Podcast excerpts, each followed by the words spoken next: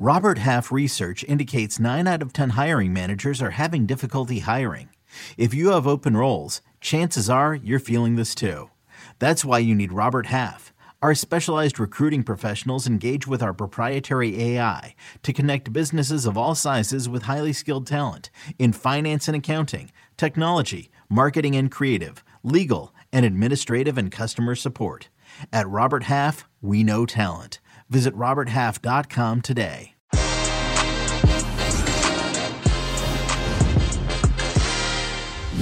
After picking up midweek wins in the Champions League, Man City and Liverpool return to the domestic front where the margin for error is zero. Old boy Frank squares off against Chelsea. Carlos circles in on fifth top five league titles. More twists and turns are expected in the race for the Scudetto, and Celtic and Rangers dust themselves off for another round in the old firm derby. I've got Jonathan Johnson, Jimmy Conrad for company. The Que Golazo weekend preview begins right now. Hey, everybody, welcome to Que Golazo, Que Golazo Pod on Twitter, youtube.com forward slash Que Golazo. We have passed 11,000 subscribers. Thank you so much. Help us get to 12,000, of course. And let's welcome in, in soccer, in Jimmy, in so- eh, they both come together beautifully. Jimmy Conrad, how are you, brother? I'm doing great, LME. Great to see your face as always. And JJ, kinda. I'm just kidding. I see JJ all the time. No, JJ, always great to see you and, and to uh, talk shop with everybody. I just want to give a shout out to the Seattle Sounders. They played in the CONCACAF Champions League, leg one. I love that it's a two legged Champions League final, by the way, in CONCACAF. And we never really get luck. I say we is like an MLS, you know, uh, entity. We never get any luck in the Champions League final, and we got a little luck last night thanks to VAR and the referee. So shout out 2-2 after leg one goes back to Seattle uh, next Wednesday, and I'm hopeful they can do the business. First MLS team to win the CONCACAF Champions League. Galaxy did it with the CONCACAF Champions Cup in 20 or 2000, but uh, they didn't have any FIFA Club World Cup action at that time. That's right, my friend. History awaits for Seattle Sounders. Fantastic stuff as they host Pumas next week. Jonathan Johnson, how's it going, buddy? Hey there, guys. Great to be back on with you. Well, kind of great to be back on with Jimmy. to be honest, to be honest, I thought he was baiting you, LME, with the snapback. I, I know. Have. I should have, oh, I should oh, put it up backwards. Yeah, please show it. I got it. I got Wait, it. but what? Gotta, gotta, gotta, gotta, love that rave green. oh my god, you look you, you, look even younger. Jimmy, Jimmy Conrad skateboarder look. You're gonna go and graffiti I'm that, something I'm that downtown. Steve Buscemi meme, you know. Jimmy, I loved you in Dennis the Menace. I thought you were. Thank you very much.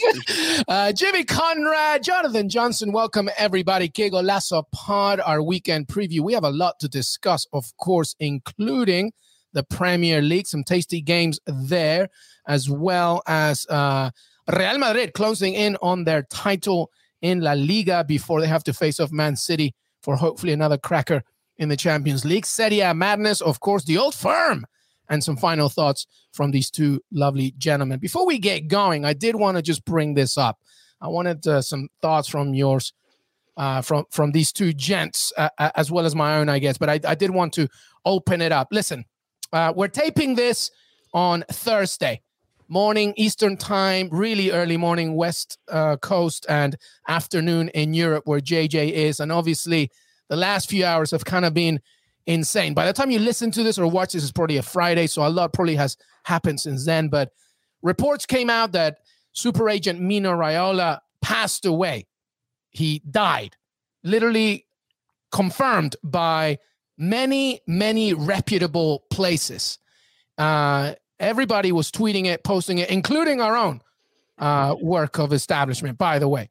So I retweeted it. You know, reputable places were, were, were talking about this. Then a few moments passed and the, it, then other reputable reporters say no it hasn't been confirmed. And obviously Mino Raiola himself at least his twitter account also um, countered the original news that he had passed away. I wanted to just bring this up guys because less about obviously i wish Mino Raiola the best in terms of his health and and hopefully he recovers uh, sending my wishes to him his family his loved ones of course it's really less about that part and more about how we are just living in a circus, man. Like, you know, and I'm I'm not pointing fingers. I'm literally part of it. And we're just accountable to all of this. It's insane, Jimmy Conrad, how immediacy has become so important. It's a very important news value. I get it. but at the cost of trust and accountability and attribution.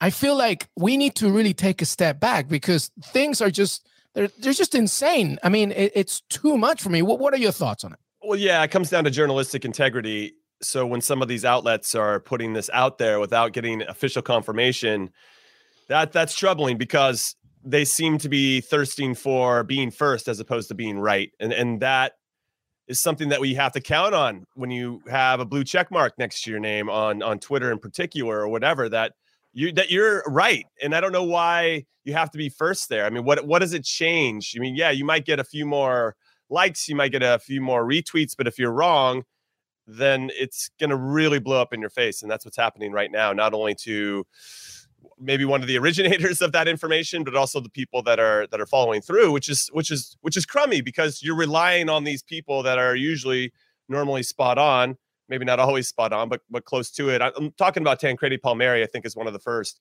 And, and i know tancredi and and you know he does put out some dodgy tweets sometimes and and it's you know he's just trying to maintain his reputation as uh, you know as a behind the scenes guy you know and i'm sure our fabrizio romano has surpassed him and then some by like a hundred times. But it, it's tough. It's a tough tough space to be in but that doesn't mean that you need to try to reach for for things that aren't true and that's that's a little bit disappointing now obviously thoughts with uh, Mino Raiola and that he's only 54 and is potentially very close to to passing away is is really sad. And there's a lot to unpack with uh, his influence uh, in the game as well.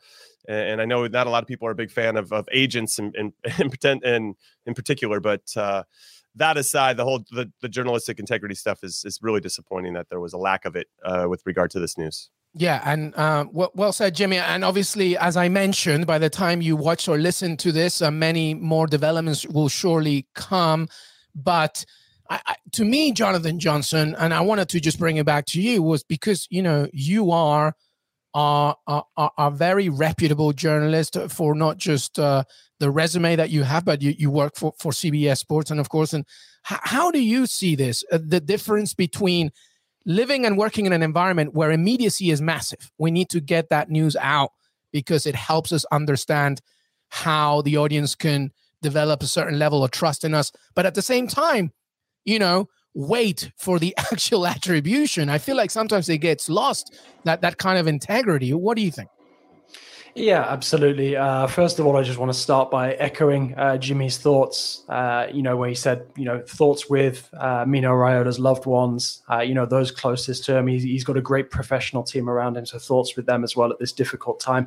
He's obviously in a in, in a very uh, tough place right now, fighting for his life. And you know, I think as well these moments are, kind of you know some of the most challenging when you are uh, a journalist of repute. Uh, you know credit to to fabrizio our colleague for for reaching out and trying to establish you know what actually uh, was going on. I mean i think when these kind of things happen there is always um, a, a, temptation uh, you know sort of to be the first one to to to break that story uh, as as we've established. I mean, it's not just you know sort of since my time starting with CBS Sports, like having worked for a number of outlets over the years, I've seen how these kind of things can work when a story lands on the desk that's not necessarily been verified, uh, you know, and there is that temptation to run with it, but also that need, uh, you know, to verify it. Uh, and I'd say, you know, if if I had to be keeping account of the number of times the obituaries could have been published for people who hadn't actually died yet, uh, it is it, it is quite crazy. It's also quite sad that these things are, are prepared ahead of time. You know, sometimes decades uh, in advance in uh, in in some cases. But I do think it is important when you have that ability to to be, uh, you know, an insider. You know, Jimmy mentioned uh, Tancredi earlier. Uh, you know, we've got our own Fabrizio Romano as well. When you have that ability, uh, you know, to to reach behind the scenes to to retrieve the actual truth about something as serious as this, it you know, it really is important to to use it in that way. Uh, you know, because I think it's very easy to sort of be first to say like a transfer story or I, I don't know a manager getting fired, something like that, and you know playing with somebody's you know life, uh, it, you know because it, is a very, very uh, sensitive subject and one that has to be handled, uh, you know, with utmost care. Uh, and unfortunately, it seems like a lot of people uh, out there have let themselves down with this one today. Um, you know, and, and fingers crossed, it's something that you know we can manage to, to to fix moving forward to get greater accuracy, greater responsibility in there. Yeah, well said to both of you. We're going to move on. Just my, my final thought is this, everybody, which is something that Jonathan literally just said just now. Just em- empathy is something that sometimes is getting lost right now. Just imagine being a loved one uh, next to, it doesn't have to be Mino Raiola, any, anybody, right? Just think about the consequences. I think Twitter is a very serviceable tool. I literally teach this at journalism school, but like sometimes we need to just sit back and understand that our actions – you know have consequences etc etc thank you so I much mean, yeah go ahead. a, a, lot a lot of people ask me all the time why do i spend so much time on twitter? Why do i prefer it to stuff like instagram or facebook or whatever? And i find that you know when i have something to say it's the fastest way to to reach your audience. And there's a lot to be said for that. Uh, you know, it's just really important to, you know, to to take care with the these things, you know, to be in tune emotionally, which unfortunately a lot of people aren't on Twitter, you know, but also you know, how would they feel? You know, how would they like it if, you know, the shoe was on the other foot uh, and basically their life, uh, you know, was being turned into uh, a bunch of memes, which is, you know, what happened today on Thursday in the in reaction to to Mino Raiola's situation. Yep, well said, my friend. All right, well, let's move on, everybody, and let's talk about the weekend of action. Uh, and once again, we all conclude by wishing the best to Mino Raiola, his family, his loved ones, and everybody around his close circle. All right. The Premier League, everybody, continues, of course. And let's focus on the title race from a obviously, you know, we know that Man City and Liverpool remain the two headliners here, and Liverpool traveled to Newcastle United. So it's a great thing. We didn't even do this by coincidence, Jimmy Conrad. We wanted to I make know, sure amazing. Uh, amazing. So, and then Leeds host Manchester City, but Newcastle, Liverpool, Newcastle looking good uh, recently. Top half of the table, Jimmy Conrad. Look at it. He's so smug about it. All right, talk. How, how do you see yeah, this? Because I, I, don't know. I, am I'm, I'm just looking down at your Aston Villa right now, and I'm like, oh, wonder what wonder what that's like down there. Yeah. But and you know what? 93. Who who, who, invite, who invited Jimmy? 93 days ago, the team was currently in 19th, and now they're in ninth. Uh, they've won seven out of their last 10. I feel like Eddie Howe deserves the title of Sir, Sir Eddie Howe. Um, what's interesting is that the last time they played Liverpool was in Anfield in December and they lost 3 1. Kind of an uneventful game in general. The better team won. And this was before the January transfer window, before they picked up a couple key pieces uh, Targett, Burn, uh, Bruno Guimaraes. But, but what happened in that particular game that really changed, I think, the complexion of their season was Joelinton being moved to central midfield. That's when when Willock and Sean Long- Longstaff were healthy, and Eddie Howe's like, I'm going to put him at midfield, and he has been. I mean, it's been incredible his transformation from a kind of hapless striker that they paid 40 million for for like one of the top number eights, in my humble opinion, in the Premier League. I mean, when you look at 20 since 2022 started, only two teams have bettered the form that Newcastle earned in the Premier League, and it's Liverpool and Manchester City. That's it. And then it's Newcastle. So Joelinton's been a big part of that. And for a while, he was playing so well in the middle of midfield that Bruno Guimaraes, our big signing, didn't even get to play for five games. You know, didn't even. It's crazy. So, so that was a really important moment the last time we played Liverpool. What's also interesting about Newcastle is that they play Liverpool this weekend, play Man City next weekend. So they're in a really unique position to have a pretty impactful uh, influence on on who wins the title race and who doesn't. I mean, they're probably going to fold in both, but who knows? You know, I mean, you just you I mean, don't really know. It's a it's test a for Newcastle United. It's We've seen test. how. Well, I mean, who would have thought it? Jimmy Con, Jonathan Johnson. Who would have thought it? The richest club now in the history of the globe is doing well. Wow, amazing, huh?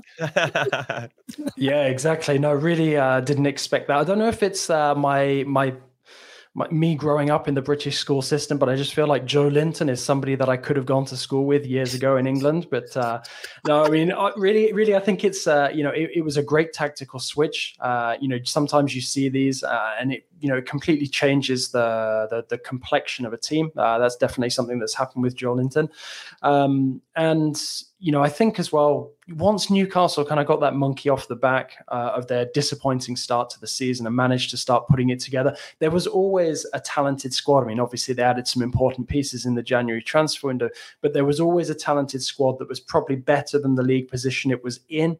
Uh, when Eddie Howe was brought in, uh, and I think it was just a question of breathing a bit more self belief into into that group admittedly, I didn't think that they'd go on this tear and get themselves into the top half of the table and potentially finish there, which is what they're looking at between now and the end of the season. But to have them as potentially the the best suited team to, to come up against Liverpool and Man City and have a meaningful say in the title race uh, was extremely unexpected, but also very exciting.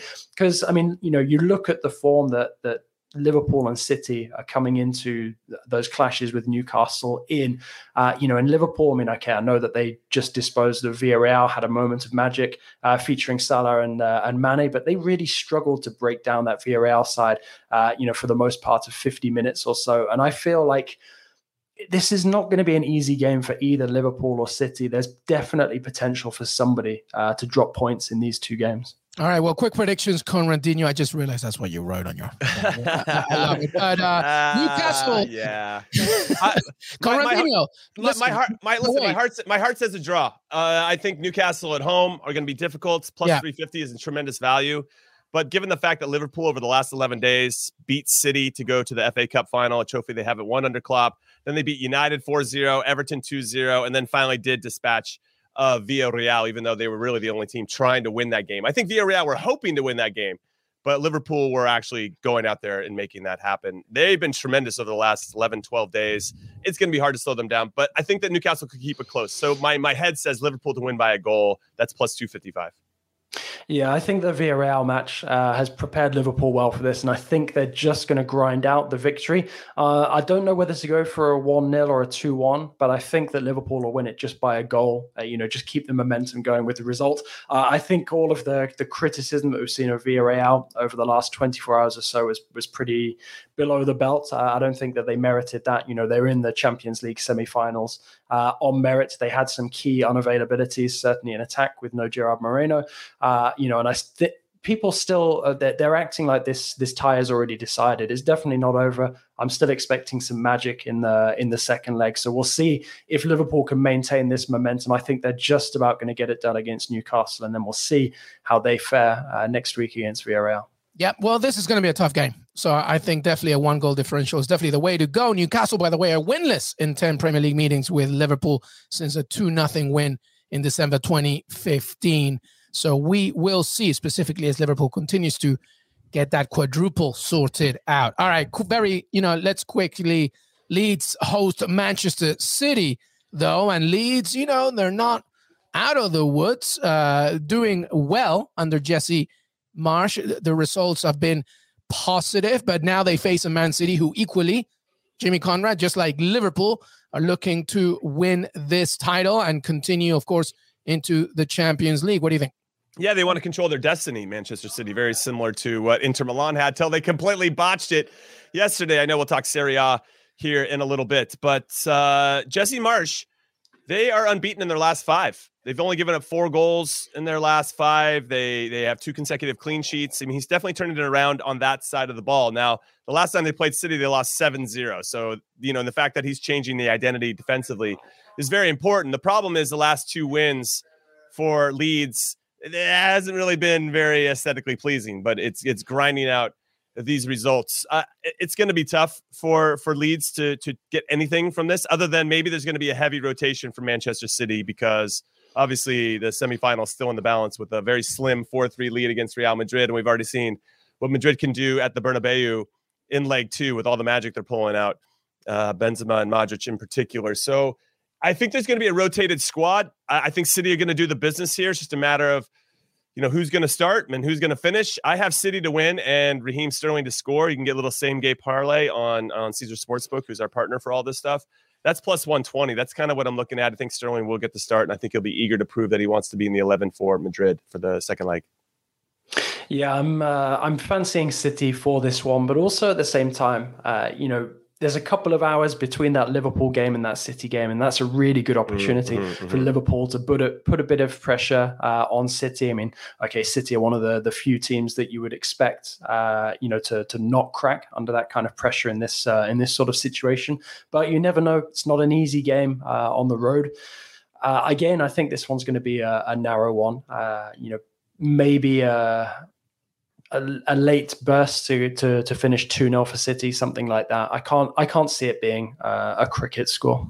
Well, you know, regardless of that, I think the sentiment remains for both sides. They need to keep on pushing. It will be interesting. These are the key games, the ones in between important matches in the Champions League, because equally they have a title to try and fight. Quick predictions here: Jimmy Conrad leads Man City.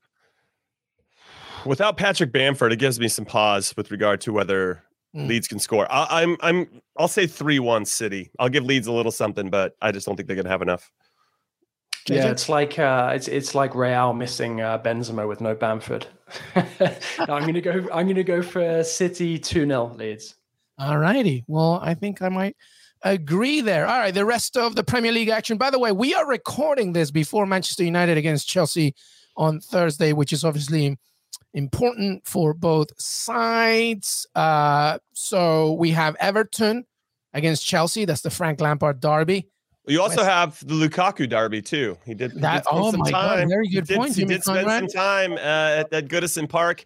Well, it's uh, how he made his name in, in the Premier League. Absolutely right. Yeah, I, will jump in on this one and just say that uh, Everton are also going to have the benefit because they play on Sunday of knowing what happened in the Watford Burnley game mm. which is going to be important, obviously, to maybe how they approach it. I mean, they got to win no matter what, but it could spur them on if, if Burnley are very good uh, and, for whatever reason have Watford's number over the years. But say they drop points, I mean, that just could spur on Everton, like, all right, this is our moment. And obviously, there's, there's more than enough narratives for Everton to go get a result against Chelsea. It was 1 1 between these clubs earlier in the season. So if Everton can kind of play like they did or try to play like they did against Liverpool in the first half, where I thought they were really organized, their their energy was up for it. They did create one or two chances where they could have maybe nicked a goal there. Um, and if they can kind of channel that and maybe play a little higher up the field, then then uh, you know the Everton team very similar to Newcastle. They have something. You can see their talent, but their back line is a little suspect. So I don't know how this one's going to play out. It's a bit of a coin flip, but I'd wait to see what the Watford Burnley score looks like first before maybe you make a wager on this. But Romelu Lukaku to score anytime plus 140 is something I'm looking at because he scored a lot of goals in Goodison Park. So why not get another one? Well, give me a quick prediction before JJ jumps in because we got a few other games. Yeah, I'll say I'll say uh, you know, I'll give Everton a draw here. That's that's I'll say 1-1. Oh, wow. Okay. All right. JJ? Yeah, it feels like we're edging towards uh, last chance saloon territory for Everton yeah. because I feel like every time we're talking uh, about previews, we're we're just basically saying they need an unexpected result like the win against United a couple of weeks ago. So I'm going to go for I'm going to say Chelsea get the business done here. I'm going to go for two one. All right. Well, that would mean extra anxiety for Everton fans. All right, two other games by the way. Watford and Burnley face each other as well. But the one that I really wanted to just uh, conclude in or anything else before we wrap up and take a break is West Ham against Arsenal. Obviously, we're taping again before West Ham's big game in Europa League. Uh, but this is big, obviously, as they continue to climb up that table. Maybe a little bigger for Arsenal because this is really their only focal point, Jimmy Conrad. But regardless, I mean, it's it's a big one for both sides. How do you see it? Yeah, this is tough. I think there could be some type of drop off after West Ham having to play uh, against uh, Eintracht Frankfurt, who I think that's going to take a lot of energy. Eintracht are going to make you run around a little bit, and and uh, there's obviously some type of commitment to to try to get to the final. That would be a big deal for that club and David Moyes. Arsenal, after having a bit of a loss, lost four out of their last five, have now won two straight, putting themselves back into position to secure that fourth spot. They beat West Ham earlier this season in December 2 0. I actually like Arsenal to get a result here. Uh, with all due respect to to what West Ham's doing, I just think when you're in between, if you're that in between game, two important legs in Europe, sometimes you're distracted as to the fine details of trying to get a result in the Premier League or domestically or whatever you're playing. So I like Arsenal to, to kind of ride their momentum. They've they've kind of started to shore it up again defensively, and and uh, Nketiah has been a nice. Uh, Ah, fresh of breath air, breath breath of fresh air. I didn't say that one right. And uh, and so, you know, as long as he continues to play with that type of confidence, it creates other opportunities for the other players. And I like Arsenal to to win this by a goal. Yeah, I'm going to go for Arsenal as well. I think that West Ham are at that stage in the season where they know that the Champions League is beyond them now, uh, and they know that they have a strong chance, uh, you know, of, of qualification via the Europa League. I mean, I don't think that they'll consider it done uh, by any stretch of the imagination against Eintracht Frankfurt, but I think that they'll fancy themselves over two legs to at least get to the final, and I think they will give it everything. I mean, we've seen them resting players recently. We saw Declan Rice coming off the bench against Chelsea uh, recently, uh, and I think that West Ham will probably approach this uh, this game in the same vein, not forgetting that you know they've still got that three point advantage over Wolves as well. So I'm I'm fancying Arsenal for this one. It'll be tight, but I, I think they'll get the victory there. Yeah, well, stats don't help because West Ham are unbeaten in their last uh, six Premier League home matches, but the Hammers have also lost more Premier League games against Arsenal than they've have against any other uh, team in the competition. So something has to give. I, I, I just think the singular focal point of the Premier League for Arsenal is probably a helpful thing in this situation. I'm going with an Arsenal win as well. All right, final thoughts in the Premier League before we take a break. JJ, I know where I'm going, but uh, what do you think? Where are you going, JJ? Yeah, I mean, apart from JJ's uh, contract extension, obviously uh, Jacob Ramsey, I'm talking about. Uh, you know, yeah, apart from that contract, yeah. apart from that bit of brilliant news, it's been pretty grim uh, for Villa fans recently. So obviously, I'm praying for three points, which would mean that we can put any relegation fears to uh, bed. Don't want to put uh, Dean Smith under any extra pressure, but you know we really need the points just to finish up our season with uh, with, with with no sort of on the seat of your pants action. Yeah, I'll jump in as well before Jimmy jumps just on the Villa thing. Uh, you know, we, we need a victory here. We, we need it. I want Emiliano Buendia to start. I want some action. It is sad that it could mean that we send Dean Smith and Norwich down, but uh, there's nothing bigger than the club. So let's get those three points. Jimmy, where else are you looking at? Uh, I'm looking wanna, at. Oh, do you want to join the Villa train? No, no, no. That's a sad train. I'm going to stay off of that. Tot- Tottenham versus Leicester Okay. is uh, the game I'm looking at. Obviously, Leicester's going to be playing Roma in the Conference League semifinals, so we'll see how they do. But then after that game, Tottenham needs it. They're two points behind Arsenal. They got Leicester, then they play Liverpool away at Anfield, and then it's the North London derby. So they're going to want to keep within touching distance of Arsenal so they have a chance to leapfrog them in that game. And they've got a couple tough ones leading into that. Now, following the Arsenal game, they got Burnley and Norwich. So they got to feel, at least on paper, that they can get the six points to finish the season but it's going to be these next two to set up that North London derby if they're really going to vie for that fourth spot. So that's a game to watch for sure. I love it. I love it. Well, that was the Premier League for the weekend. And we're going to take a break. When we come back, Real Madrid, the chaotic Real Madrid, are looking to close in on getting that title in La Liga. We'll also talk about some madness in Italy as well. The Old Firm Derby, final thoughts, and that will be it. Weekend preview. Que Golazo, Jonathan Johnson, Jimmy Conrad, LME. We'll be right back. Hey, I'm Brett Podolsky, co founder of The Farmer's Dog. We make fresh food for dogs. We started the company when we saw what a huge difference it made in my own dog, Jada, when she stopped eating ultra processed kibble and started eating fresh, whole food. The Farmer's Dog food isn't fancy, it's just real food delivered to your door in pre portioned packs. It's better for them and easier for you. Get 50% off your first box at thefarmersdog.com slash podcast. That's thefarmersdog.com slash podcast. I'm Sandra, and I'm just the professional your small business was looking for. But you didn't hire me because you didn't use LinkedIn jobs. LinkedIn has professionals you can't find anywhere else, including those who aren't actively looking for a new job, but might be open to the perfect role, like me. In a given month, over 70% of LinkedIn users don't visit other leading job sites. So if you're not looking on LinkedIn, you'll miss out on great candidates like Sandra. Start hiring professionals like a professional. Post your free job on LinkedIn.com slash recommend today. Hey everybody, welcome back to Que Golazo, our weekend preview. Jimmy Conrad or Conradinho, as I should say. The other legendary JJ, we have two in the Villa Faithful Club as well, and LME over here. Of course, we've talked Premier League. Let's talk uh, La Liga here. Real Madrid uh, and a point is all they need for uh, for Ancelotti and Los Blancos to get this done. And they face Espanyol. And Ancelotti, by the way, nearing uh, a top five record here. Okay, he could be a manager of winning the title in five leagues. And here, as you see the table, if you're watching on YouTube, Real Madrid closing in clearly ahead of everybody else. Uh, commendable for Barcelona to be in that situation. But regardless, Real Madrid, 78 points, by the way. Before we get into it, Jonathan Johnson, Carlo Ancelotti, he'll surely Real Madrid will get this done. Greatest club manager of all time? I mean, I definitely think he's got a strong argument for being one of the best uh, club managers, certainly of modern times. Uh, I mean, there's very few, uh, you know, who can really hold a, a, candle to him. You know, perhaps a, a, Jose Mourinho in his prime, but no, An- Ancelotti's definitely one of the the elite uh, coaches, and it's it's really it's it's quite nice to see uh, you know what's going on with him at the moment because he had a couple of difficult postings where you know you started to sort of ask whether he'd maybe lost his touch a little bit by Munich, Napoli, Everton, you know none of them going sort of the way that he planned, and then that return, that unexpected return to Real, uh, and he's suddenly getting what what he didn't manage to achieve in the the first time around with uh, with Real. So happy for him. Happy that he's managed to sort of underscore, uh, you know, that top dog reputation in the managerial game.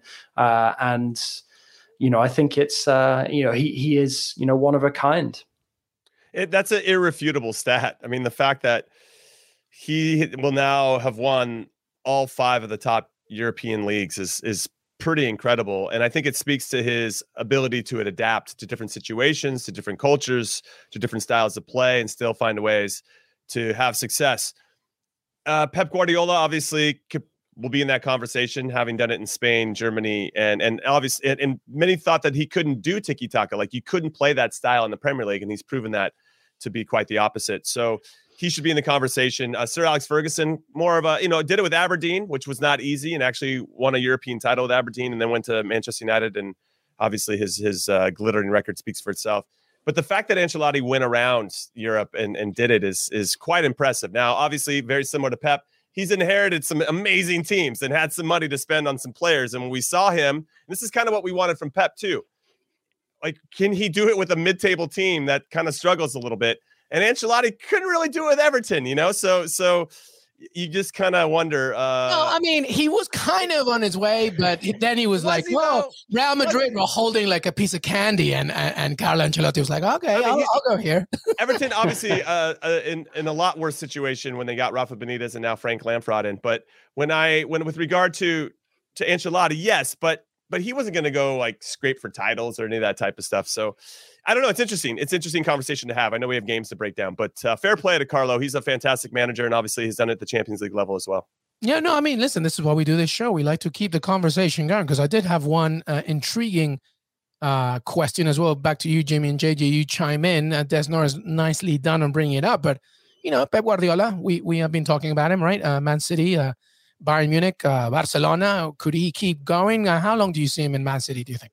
Oh, I, th- I think he's going to be done in a couple seasons, maybe less than that, maybe one or two. I think it depends on whether he wins the Champions League. Mm. The guy still hasn't won a Champions League without Messi and his team, so it it feels like he's on a a mission to prove that he can do it. And and once that's accomplished, and he's definitely got the players, and he's now have a lead in this in the semifinal to to help that out. I, I don't know. I don't. I, I feel like he wants to be potentially a national team manager. I, that might be his next step, but maybe it's too soon for that. Uh, I mean, uh, his Catalan blood might never really, you know, let that's true. That's take true. care of Spain. I mean, I don't, I don't see him going to France. I don't really see him going to France. I don't think it's competitive enough. You know what I think? I think he'll be. he likes New York City a lot. He does. I'm just saying. I'm they just gotta, saying. They got to get out of a baseball stadium, and then I think. oh, look at look at look at, look at Jimmy trying to get a rise out of me. You, you mean you mean that you mean you mean that Pep wouldn't like to reunite with Messi and try and win the Champions League next season? Is that what you're telling me? I want Pep to do it with Saint Etienne, okay? And if he can do it with Saint Etienne, then maybe I'll. Would you I'll, like uh, that? Would you like that, Jonathan Johnson? Pep Guardiola at Manchester. I mean, who, I mean, I mean, who, I mean, who wouldn't like Pep? Uh, you know, coming to play in their backyard and mm. you know taking over their team and trying to lead them to, to continental glory. Do I ever think it'll happen? I mean, at some point in the future, maybe given Pep's links with Qatar, but I don't think it'll be in time to win the Champions League with Messi. I don't think it'll be his next move either. I mean, if he is going to target that uh, the, the the top five, he's going to have to make a return to Italy, where obviously he spent some of his playing career as well. So that might be the next step for him. But there's no obvious landing spot for him there either. I, I don't I don't see where would be the clear place for him to go next. Uh, you know, outside of the countries he's already coached in.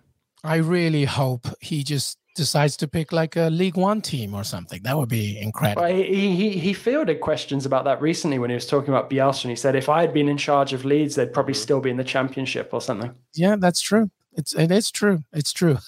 yeah, Brescia for the Scudetto. That's right. That's right. well, I mean, listen, let's move on because Real Madrid's winning this, right? Yes, Jimmy. Oh yeah, for sure. And I think what's interesting is that they only need a point, and for them to do it at, at home in front of their fans, I think it's, it's important. Done. I think they're going to rotate the squad, though. I think you could see Lunin in goal. Uh, he's only playing the Copa del Rey for them. Vazquez will probably come in. Uh, Vallejo, like there's a couple players that are younger that don't get a lot of minutes but now that with Rudiger coming in, like Vallejo now has to play well. Like these guys have to play well to either mm. stick with the team for next year or put themselves in the shop window so they can make a move. Rafa Marin is a fantastic young player, probably the best young player in their academy right now. Then you got Camavinga is going to get some valuable minutes. Uh, Danny Onions, also known as Arsenal legend Danny Ceballos.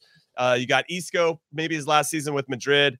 And then Rodrygo, Bale. I can see Bale getting a start here in Asensio. So they're going to have talent on the field to go out and get a result. And all they need is a draw. And I think they're going to do it despite losing to Espanyol earlier in the season, which was the first time that had happened in like 25 years or something, which was the same week they lost to Sheriff at home, if you remember. So give me the prediction. I'll I'll say I'll say three one with a young. If if that team rolls out, obviously won't be as much familiarity. Raul de Tomas has been a revelation for Espanyol this season, scoring a, a bunch of goals, not just this season but uh, over the years. And uh, I could see them getting one, but I think Madrid will want some revenge. Three one Madrid. Yeah, it's gonna be Ceballos, Camavinga, Isco in the midfield. That's what. Yeah, I, yeah. JJ, what, what do you think? Uh, they, they take care of business here, don't they? Absolutely, I expect them to. Uh, I also think that Ancelotti will, you know, try to be smart in his management here, keep as many players fresh as possible for the City game, given that they still have quite a good chance. I certainly fancy Real to score at least once against City next week at the Bernabeu.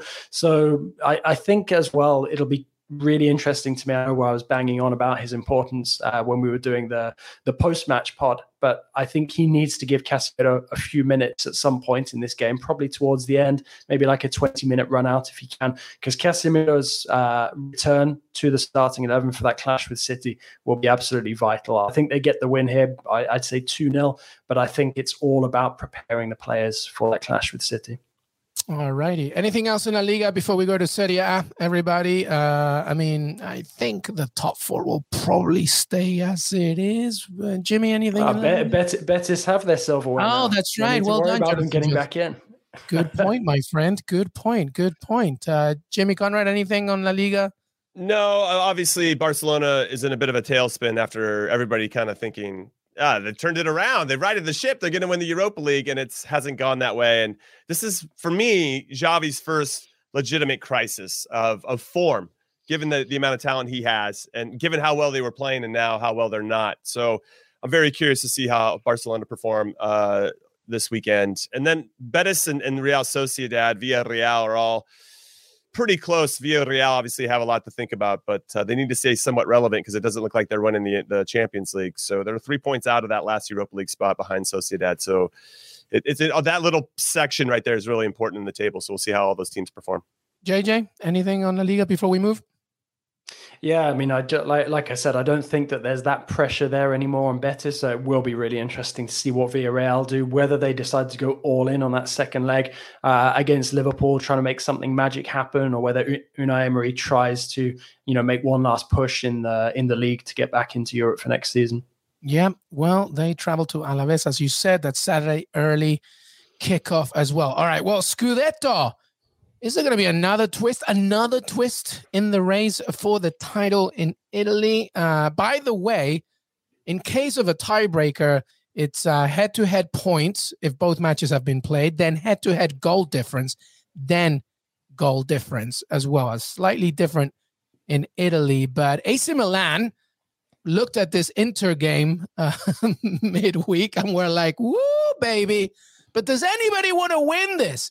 By the way. And AC Milan have the head to head advantage, by the way, as we take this. But Jonathan Johnson, AC Milan, surely this is it. But they host Fiorentina, who lost big midweek as well to Udinese, who actually in turn face Inter Milan. What do you what do you expect in Italy, Jonathan?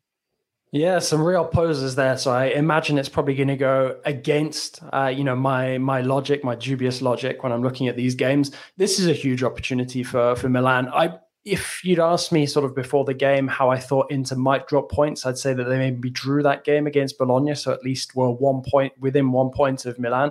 So you know, for them to lose, uh, you know, that is a real uh, on a goalkeeper howler. By the way, Perisic should never have thrown it backwards, but off the throw in. But anyway, different conversation. Okay, but that's like that's like all right, Perisic, what are you doing? But I mean, that was a horrific mistake, was it not? well, I didn't know who he was throwing it to. Was he throwing it back to his defender, or was he throwing it back to the goalkeeper? Regardless, I, it was terrible. I get it, but there's like there's like a, a, domino effect of bad decisions in that whole thing, and it starts with Perisic's throwing. It but, starts, but I think it ends with the. I get it. No, of course, of course. I don't want to.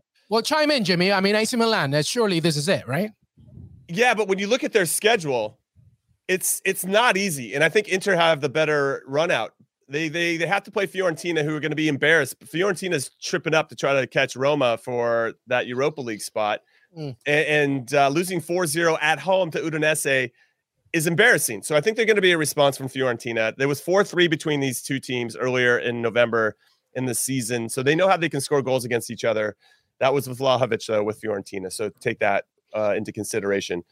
Milan know that they have it here. I think they can get past Fiorentina, whose heads are down right now, but they have to go to Verona, not an easy place to play. Then they play Atalanta, who are actually better away from home than they are at home in Bergamo. And then they got Sassuolo away. Like that's those are four very, very tough games. And when I think about what Inter has, now they have the Coppa Italia, so they have to play Juve in the middle of their last four games. So that's something to take into consideration. But they have Udinese, Empoli, Cagliari, and Sampdoria. And when we look at those four teams remaining with regard to what Milan have, I think Milan are going to drop points. And I think the, the fate could be back in Inter's hands at some point, but they have to actually go out there and perform as well. And they can't have those slip ups like they had against Bologna. Do they drop points in this one against Fiorentina? Uh, I don't think they will. I think Milan will do the business here, but but I worry that they could drop them somewhere else. I think it could be against Atalanta, who had just had a four-four game midweek. Uh, Sassuolo away, maybe that last game of the season. It just could be squeaky bum time in that last one. They might not show up. They seem to struggle with the teams that they should beat. So so these are all really tough challenges for Milan. But if you want to be champion, you got to win these games, man. Mm-hmm. Yeah, absolutely. I, I agree. I think there are definitely a few trap games in there for, for Milan. Uh, and it wouldn't surprise me to see the pendulum swing at least once more uh, between now and the end of the season. I mean, another factor as well could be depending on the situation at the bottom of the table, Salernitana, if they continue to keep their push going up, you know, Cagliari may well be desperate for the points when they come to face Inter as well. So that's another thing to take into consideration. But I do expect both Milan and Inter to win their games this weekend. Well, one thing is for certain the chaos continues in Serie A, which you can watch exclusively on Paramount Plus. Uh, anything before we move to the old firm? Sampdoria against Genoa, that's the Derby della Lanterna, and Juventus against Venezia, who, by the way, Zanetti has been fired as well. Anything remaining there, Jimmy, from Serie A before? Uh, just just bummed about Venezia. I mean, they were kind of hanging in the middle of the bottom half of the table, and it looked like things were on the up and up. They were going to have kind of some Brentford vibes. Like you could see they had some talent, and they went and got Nani. And, you know, we have a couple Americans there with Tanner Tessmann and, and Gianluca Busio. So you wanted to see them stay up. And I know it was a bit fortuitous. I actually really randomly play with one of the minority owners. I play a little uh, five aside every Sunday near my house, and he is a minority owner, so I get kind of some of the insight humble behind brag the scenes. There, humble brag. I don't. Is it? I don't know if it is or isn't, but uh, yeah, I guess it is. I'm flexing, but but it is. He, he he just felt like they were quite fortuitous to get promoted in the first place last mm. season, and everything they were playing with was house money. But once you kind of get a taste of Serie A and you get a taste of the top division, and you you know get to travel to to Milan and play the big clubs and Turin and and all that stuff, it must be pretty intoxicating. So for them to not have won, I think they have one one win in their last 15 games. It's pretty disappointing because they were hanging around for a while, but it looks like they're going to go down. So sad days for Venezia. They do have the best kits in all of Italy, though. So I guess that means something. I don't know. I, JJ, I think they, they, had a few dubious decisions go against them as well. Uh, you know, which mm-hmm. never helps. I, I just feel like I mean I remember when I was still doing the the the, the power rankings uh, before we had Francesco Porzio come uh, come on board with us, uh, and I just, there were times where I thought, you know, could they maybe do a little bit better with somebody a bit more capable than Zanetti mm-hmm, uh, mm-hmm. in charge? You know, Zanetti, you know, a, a, good coach within his own rights. Sounds like he's going to, uh, you know, land on his feet and perhaps be the man charged with taking Parma back to Serie A for next season. But also at the same time, it kind of feels like maybe if they'd made that change a little bit sooner, I, I don't Yeah, really yeah. see the point of making the change now, kind of hoping for that, you know, last minute managerial change Agreed. uh, bounce that you've got with like Burnley and clubs like that. I think if they were going to make that change, if it was really in the works, it should have been done a while ago. Agreed. All righty. Well, let's uh, move on and let's go to the old firm, which, by the way, you can also watch on CBS Sports at Yes. Sunday, 7 a.m. Eastern. Celtic against Rangers. What a game. And again, we are taping this before Rangers have to face Leipzig in the Europa League semifinals. Uh, Jonathan Johnson, Jimmy chime in. Who has impressed you the most this season? Postecoglou or Van Bronckhorst? I mean, I think uh, Van Bronckhorst inherited quite a complicated situation in replacing Stevie G.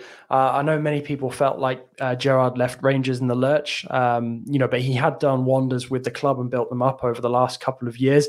I liked, uh, you know, Leipzig sort of taking it all the way back to like 10 years ago or so in the build up to that game uh, against Rangers in the Europa League, where they were saying like where they were both were like 10 years ago. Leipzig were still in the fourth division of German football, and Rangers were all the way down at the bottom of the Scottish pyramid after restarting. So, you know, that's quite a nice way to to, to look at that game uh, coming into this one. But for me, I feel like it comes at a really bad time for Rangers because this is a crucial game if they really want to harbour any more title hopes. Postecoglou has, uh, you know, Celtic, you know, performing much better than we've seen them be in the last couple of years, uh, and I think that this injury crisis that Rangers have in attack, you know, may well be the difference between these two sides. I mean, it's not going to be a complete failure for Rangers. They've still got the cup final to look forward to because they knocked Celtic out of that to reach the final against Hearts. So there is still potential silverware on the horizon there. I just it's going to be a difficult couple of weeks for them, both against Leipzig and Celtic here. Yeah, it's tough. This is a great conversation and, and a good good uh, question to ask because I think there's a lot to admire about what Van Bronckhorst has done in inheriting a team from Stevie G. Though having an identity when you're a manager, you want to put your spin on things as well, and getting a a, uh, a a nice win in the Scottish Cup in particular to get to the final. They still have to win that, but a nice run in Europe as well. Something that Stevie G really failed to do with this Rangers club, despite the talent that he had, assembled. But I feel like uh how do you say it Ange Postecoglou. Postecoglou. Yes, thank you for that. He he uh, is the first Australian, by the way, to to manage in one of the top leagues in Europe. So that's a pretty big deal. But last season for Celtic, they didn't win any trophies. It's Mm. one of the rare seasons they didn't win anything. They got second in the league, got knocked out in the League Cup in the second round, Scottish Cup lost in the fourth round, uh, bounced in Champions League qualifying, group stages in the Europa League, and they lost their top scorer. Uh, Edouard went to Crystal Palace. So the fact that he had to now figure out different ways to to inherit that situation, and now they're going to win the Scottish Premiership despite whatever happens in this game at the old firm. I mean, they're very very close to to making that official, and very similar to Madrid. They just need a, a point, I think, to to secure that. And and they did win the League Cup already, so so they're going to have some silverware to show for it. And I think that I'm actually a little bit more impressed with that because he was a bit of an unknown quantity that they were going to trust this guy, despite his wealth of experience in, with Australia's national team and the Australian League. I think he's really won over a lot of people and got the most out of that club. Now he can maybe kick on and say, "All right, I've I've ticked these boxes for Celtic. Next year, let's push on and try to do something a little bit more meaningful in Europe." So I really like uh, what what he's done, and and uh, I'm excited to see what he does in season two with a proper transfer window and and really putting a stamp on things moving forward. Well, what do you expect in this game? Uh, yeah, I think Celtic. Uh, I could see a draw just to kind of inch their way to the title, but but uh, Celtic probably want a little revenge for getting knocked out in uh, the Scottish Cup semifinals. So I think Celtic are going to do the business here. 2-1. JJ? Yeah, I'm going to go 2 1 Celtic, but it wouldn't surprise me if it was a 2 2 draw. I think there's going to be lots of blood and thunder, as we always come to expect with the with the old firm. But uh, yeah, I agree with Jimmy. Uh, unfortunately, it's uh, it, this one's going to Celtic, I think.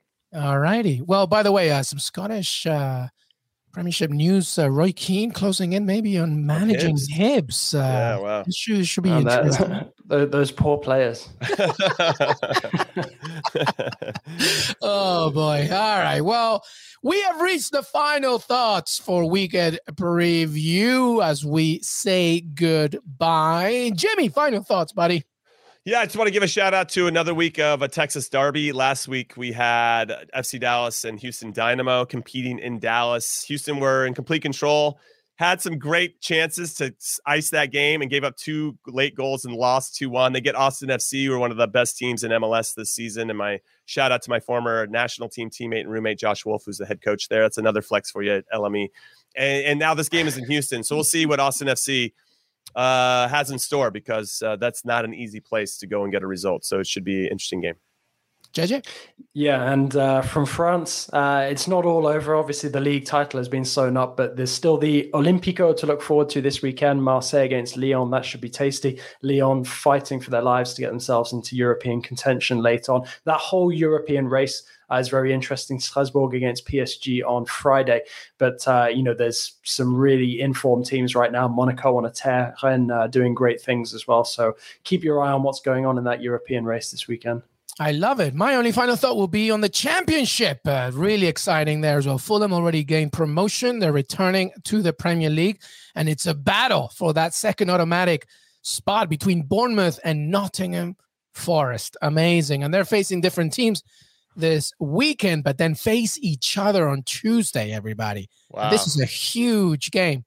Uh, Bournemouth has 79 points, Forest of 70 six. So, you know, depending obviously what happens in the weekend, that Tuesday game is going to be massive. And below that, Huddersfield, Luton Town, Sheffield United, Middlesbrough, Blackburn, Millwall. I mean, they're all still kind of in contention for the playoff spots. Uh, championships are always exciting uh, as we look at it's May next week, everybody.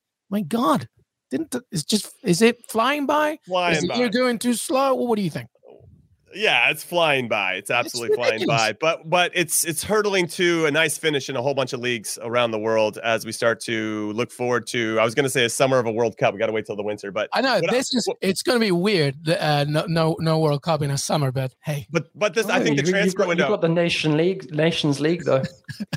we, we oh, do we, we do. That's always that's always a close second, JJ. But but I think the transfer window is going to be next level this oh, yeah. this season. So I'm curious to see what happens in the summer the summer of strikers per our Fabrizio Romano. And I got Peru on my birthday as well to play uh, to beat either Australia or United. So we'll talk about that later. All right, Jimmy Conrad, Conradinho. Thank you so much, brother. Thank you guys. You. Hey, Always by the way, pleasure. Jimmy's in soccer we trust. Make sure that you check it out. All USMNT content, MLS content. Yes, we have special guest Hector Moreno coming on the pod today. Has over 100 caps for the Mexican national team. He's going to give us his insight on whether Mexico can make a deep run in the World Cup or lose in the round of 16 for the eighth consecutive World Cup. I don't know. He's just going to get into that. I don't know. I love it. I love it. Hector Moreno is awesome uh, in soccer. We trust. And Jonathan Johnson, all his content on CBS Sports, John underscore Legossip. Anything to plug, JJ? Uh, that's a good question. Uh, I can't remember what my last piece was. I think it was dissecting uh, Villarreal's disappointing first leg against good. Liverpool. Check, check that out. And uh, guys, just a pleasure as always getting to riff with you. Absolutely. Up the villa. All right, everybody. Thank you so much. Weekend preview is done. Um, our World Cup series, by the way, continues. We got a great one this weekend as well. So stay tuned for that. Jimmy Conrad, Jonathan Johnson, LM Echegaray, Que Golazo, youtube.com forward slash Que Golazo. Anywhere you listen to your pod, CBS Sports, etc. Have a great, great weekend. See you next time.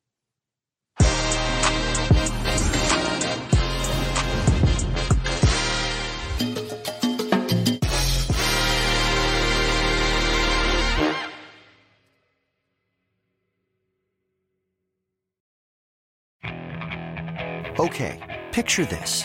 It's Friday afternoon when a thought hits you. I can waste another weekend doing the same old whatever, or I can conquer it. I can hop into my all new Hyundai Santa Fe and hit the road. Any road. The steeper, the better. Because my all new Santa Fe is available with HTRAC, all wheel drive, so I can hit the trail without a worry in the world. Heck, with three rows and best in class rear cargo space, I can pack the whole family in with all our gear. We've got available dual wireless charging for our phones, so we'll never lose touch with civilization, and we won't lose touch with the primordial power of Mother Earth. So, which is it? Waste the weekend or do something a little more epic? And conquer it in the all new Hyundai Santa Fe. Visit HyundaiUSA.com or call 562 for more details. Hyundai, there's joy in every journey.